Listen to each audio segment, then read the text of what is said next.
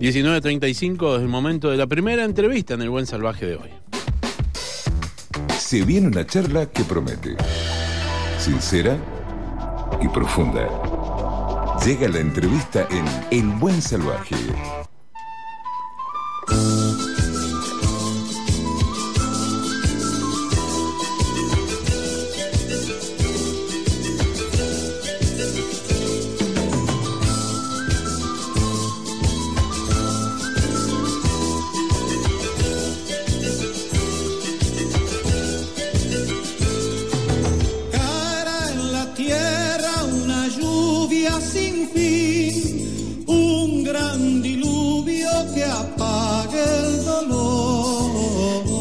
Próximo domingo 11 de octubre, el próximo domingo 11 de octubre a las 20 horas, eh, quien va a estar en, en el streaming para que lo veamos el mundo entero es nada más y nada menos que Víctor Heredia, que va a hacer la proyección de Taki Ungoy, que precisamente eh, van a pasar un especial que se hizo en el Teatro Ópera, pero aparte, lo bueno que tiene este streaming es que vas a poder conversar con Víctor Heredia, ¿no? Va a haber una charla ahí, él va a hablar sobre Taki Ungoy. Pero lo mejor de todo es que ahora voy a hablar yo con Víctor Heredia, que lo tengo ahí. Hola, Víctor Walter, te saludo. ¿Cómo te va? Walter, qué gusto saludarte, muchísimas gracias. Igualmente, el gusto es mío, un placer. Eh, Ungoy, qué lindo, poder sentarse, el aparte el 11 de octubre, no no es un día cualquiera, ¿eh? No, es el día justamente considerado como el último día de libertad por los pueblos originarios de América. Así que bueno, le hago un guiño a esa apreciación de mis hermanos indígenas y pongo en manos de la gente los que lo vieron y los que no tuvieron oportunidad de verlo por distancia o por lo que fuera. Una obra que yo entiendo es informativa, ¿no? Viene a cubrir un segmento de la historia que no estaba cubierto, que justamente es el punto de vista de los pueblos eh, indígenas avasallados. Eh, exactamente. A ver, eh, esto te lo tengo que haber preguntado mil veces, ¿no? Pero, ¿en, en qué momento fue el, el clic que vos dijiste, me tengo que meter en esta historia? Te voy a ser sincero, mira, todas las, las, las cosas son causales, ¿no? Sí. Y la causa que me llevó a escribir esto fue justamente que había arrancado en la idea de escribir una oda a la llegada de Cristóbal Colón a América. Sí. Y Salvador de Madariaga me introdujo Mm. en, en esa historia y me, me despertó tanta curiosidad eh, los comentarios de quienes eran los escribas en aquella época este, de, de aquella llegada al continente americano que seguí leyendo, así que me, me, me fui por Pedro Ciesa de León, después empecé a indagar en algunos arqueólogos y antropólogos como Natán Bastel, este, que es tremendo, tiene un libro maravilloso que se llama Los Vencidos. Y empecé también a viajar, tuve la, esta profesión, ¿sabes, Walter? Sí. Te da la posibilidad de ir de un lado a otro. Y de golpe un día me encontré parado eh, frente a Machu Picchu.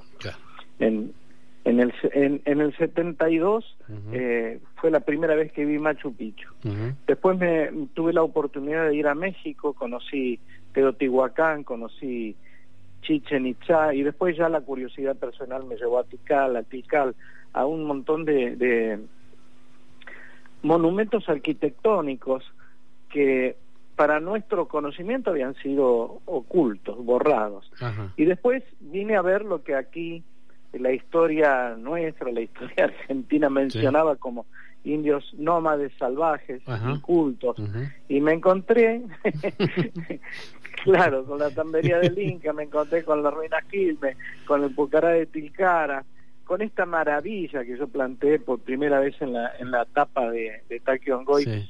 que, que es esa escultura maravillosa de un suplicante, que eran eh, 14, Ujú. hizo ese artista, 300 años después de Cristo, nada más, ¿no? En, Sí. en- en la cultura del aramito, en los valles calchaquíes, donde orgullosamente puedo decirte, nacieron todos mis ancestros, ¿no? Mi abuela era capayán, de la etnia capayán.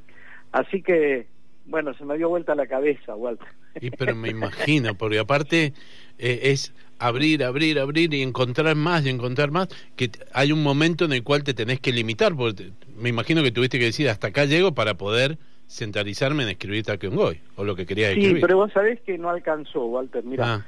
eh, graciosamente cuando yo le planteo que me dé una mano y me ayude en la compaginación y en la confirmación de una serie de datos que yo tenía, porque a veces la data que te llega eh, puede no ser fidedigna. Así que lo consulté al doctor don Alberto Reyes González, que no sé si sabrás, él fue, ya falleció, pero él fue miembro de la Guggenheim, este fue doctor honoris causa de la Universidad de, de la Facultad de. Filosofía y Letras, fue director del Museo de Etnografía de La Plata primero y luego del Museo de Etnografía de, de Cava, de Capital Federal. Sí.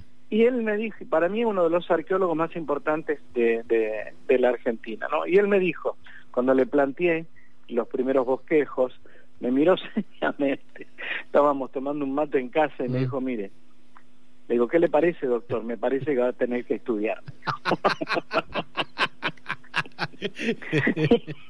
genial. y me tiró una, una bibliografía que digo, pero doctor, de esta manera estoy- Ah. me, me hace volver a la universidad, claro, me dijo. Pero con una sonrisa tan bondadosa y yo lo miraba y digo, pero ¿por qué tengo que volver a la facultad y estudiar todo eso? Mire, usted tiene que estudiar esto porque cuando usted plantee esta oposición a la historia oficial le van a caer encima este como hienas, se lo van a querer comer crudo y usted tiene que responder adecuadamente, Sí. no, ¿para qué? ¿Para qué plantea? Sí. Tiene razón. Así que bueno, Bueno. me, encerré, me encerré a estudiar. bueno. Escucha, eso está buenísimo.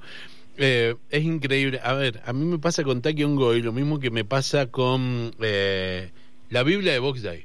¿sí? ¿Cómo puede ser? Claro. el- el re- es la admirable capacidad del artista de hacer un resumen. Y un resumen eh, que te abre la puerta para que te metas a la historia. A ver si me, me vas entendiendo. Yo cuando escucho Biblia de Box Day me- y, y escucho Talking Goy me pasa eso. Que digo, no, no me puedo quedar con esto. Tengo que abrir más. Y es ahí donde el arte cumple otra misión, que también es abriendo la cabeza, ¿no? Sí, es maravillosa esa imagen, la de abrir puertas, ¿no? Cosa que a mí me abrió puertas gigantescas, porque de golpe entendí que los que mentimos somos nosotros, porque cuando recurrí, por ejemplo, para algunos datos que necesitaba, a la Universidad Complutense de Barcelona, Sí. o la de Madrid, o al mismo Museo de Indias de, de, de- de Madrid, este, me encontré con la verdad. Una verdad que ni siquiera ellos se preocupan por ocultar, porque los que primero dijeron eh, lo que estaba sucediendo en el genocidio o el etnocidio, si querés, eh, con los pueblos originarios de América fueron ellos, fueron quienes llegaron aquí. ujú. Pedro Ciesa de León cuenta perfectamente bien cuántos mataban este, cada vez que llegaban a un pueblo, cuántas vacas había, cuántas, eh, cuántos becerros había y cuántos habitantes había y cuántos quedaban cuando se iban. Claro.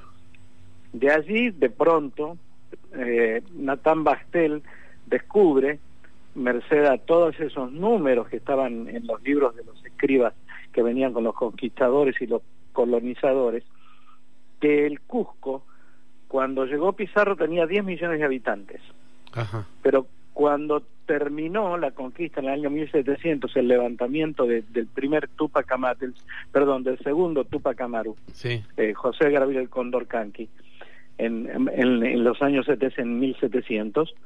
En ese momento la tasa demográfica había bajado 4 millones y medio de personas, había solamente 3 millones y medio de los 10 millones iniciales. Mirá. Y recién en el año 1963, esto no es un inventamiento, se puede constatar, Sí.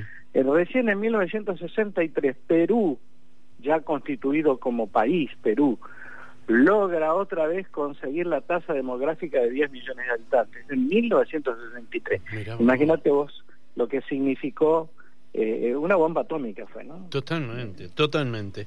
Eh, recién dijiste algo buenísimo que te había dicho como consejo, estudie, porque esto lo puede meter en varios quilombos.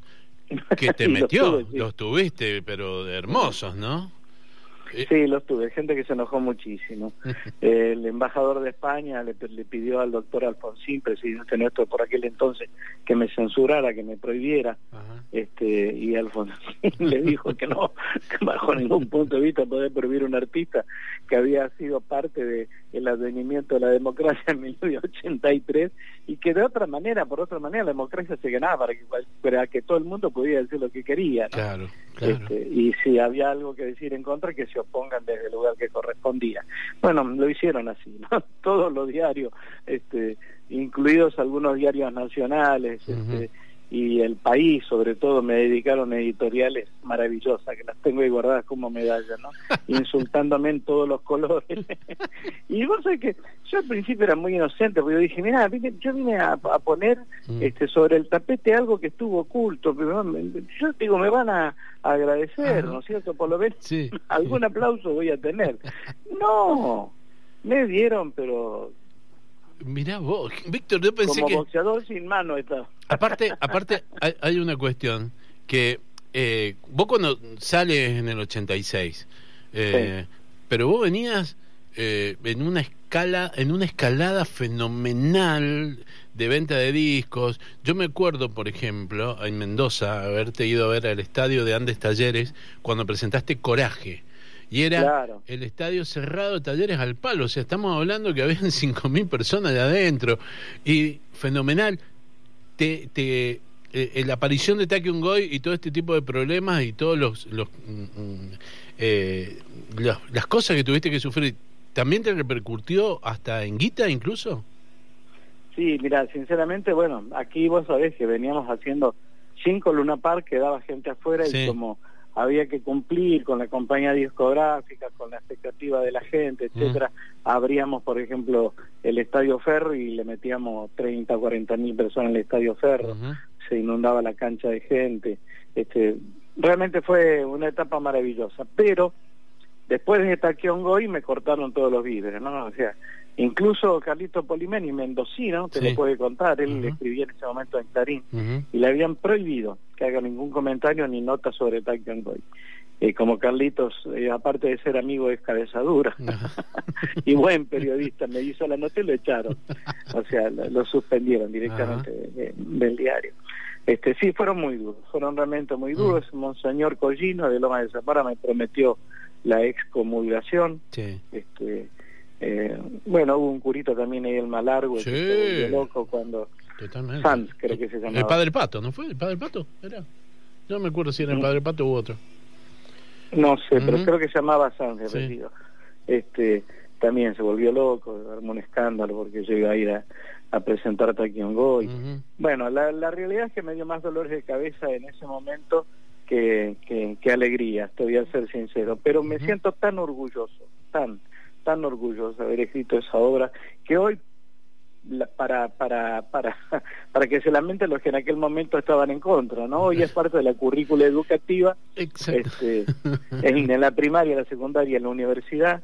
Este hay un libro ahora propuesto justamente para para la secundaria que se llama Taque Ongoy y te digo sinceramente creo que al igual que algunos intelectuales muy mucho más importantes que yo, ¿no? yo que yo, ¿no? Como Galeano que, me, que escribió Venas Abiertas de América Latina, contribuí un poco para modificar el punto de vista que teníamos los argentinos sobre el 12 de octubre. Totalmente, absolutamente. Víctor, qué lindo. Esto está buenísimo. ¿Cómo va a ser lo del lo del 11? ¿Vos vas a hablar, eh, vas a dar una charla, se va a poder interactuar? ¿Cómo es la historia? Mira, como el concierto ya está filmado, yo se lo recomiendo a la gente sencillamente porque el otro día lo estaba repasando y estamos editándolo, ¿no? Te digo, las imágenes son impresionantes porque a más de, mi banda, que está completísima ahí, son siete músicos, este el, sonido es, es, perfecto, el sonido es perfecto. Están todas las diapositivas que yo usé durante todas mis giras para eh, ejemplificar lo que está diciendo Héctor Tealdi, que es el, locutor este, inicial, ¿no? el que grabó el disco en 1986, el primer disco. Este, y son muy hermosas, esas imágenes son muy representativas de lo que estoy diciendo. Así que más, más, más, a más de eso, va a haber cuatro grupos que son los que cantan al final conmigo este, en, en el concierto que hablan en, cantan en su propia lengua, en su lengua original. Así que hay un grupo mapuche que canta Mapuchungún, hay un grupo Coya que canta en Aymara, lengua maravillosa, este, hay un grupo Mocoví que canta en Huichí, este, y un grupo araucano que canta obviamente en araucano. este, este, así que imagínate que eso para los pibes, para la gente que, que, que nunca escuchó una, un, un, grupo musical cantar en su lengua de origen va a tener esa oportunidad. Y además voy a estar yo, que voy a contar un poco todo esto que estamos hablando nosotros, el inicio, cómo se inició la obra, porque ahí sí voy a contestar todas las preguntas que la gente quiera hacerme sobre, sobre la obra y por si acaso voy a tener mi viola ahí al lado. por, si, piden, algo, qué bueno. Claro. Me encantó. Esto, bueno, ya se puede comprar la entrada por Ticket Hoy, ahí está directamente a la venta. Eh, todo lo que va a hacer Víctor Heredia el domingo 11 de octubre a las 20. Maravilloso, Víctor, la verdad que lindísimo. ¿Lo del libro ¿qué, eh, está ahí? ¿Va a salir? ¿Va a ser? No, el libro ya está hecho. Lo que pasa es que hay una propuesta para que vaya a las escuelas eh, secundarias. Vamos a ver. Hay una comisión que tiene que decidir sobre eso, pero bueno, ahí fue. Vamos a ver. Víctor, como siempre es un placer enorme hablar con vos eh, y sabes que están llegando un montón de mensajes de todos esos bandidos que tenés de amigos acá en esta en esta provincia, ¿no? Porque no te has sabido rodear de los mejores, de los mejorcitos. No, son los, son los que me nutren de la carne buena de Mendoza y el vino que ni te cuento lo que Totalmente, así que te mandan saludos. Te mandan saludos todos, yo también, Víctor. Ha sido muy amable, ¿eh? muchísimas gracias. Muchas gracias, Walter. un abrazo enorme para todos y un saludo muy especial a los a los mendocinos. Permíteme decirle que se cuiden. Cuídense, cuídenme esa provincia que la verdad que extraño mucho y cuando vaya, nada, me voy a tomar todo. abrazo grande, Víctor. Gracias. Abrazo, chao, chao. Hemos conversado con Víctor Heredia. Increíble. Taquiongoy, el 11 de octubre a las 20. Ticket hoy. Ticket Hoy, que es el lugar de los streamings, donde están todos los de streaming, ya podés ir comprando la entrada. Charle producción del concierto, que realmente es lindísimo, lindísimo, y va a tener obras maravillosas como estas que suenan ahora acá en El Buen Salvaje.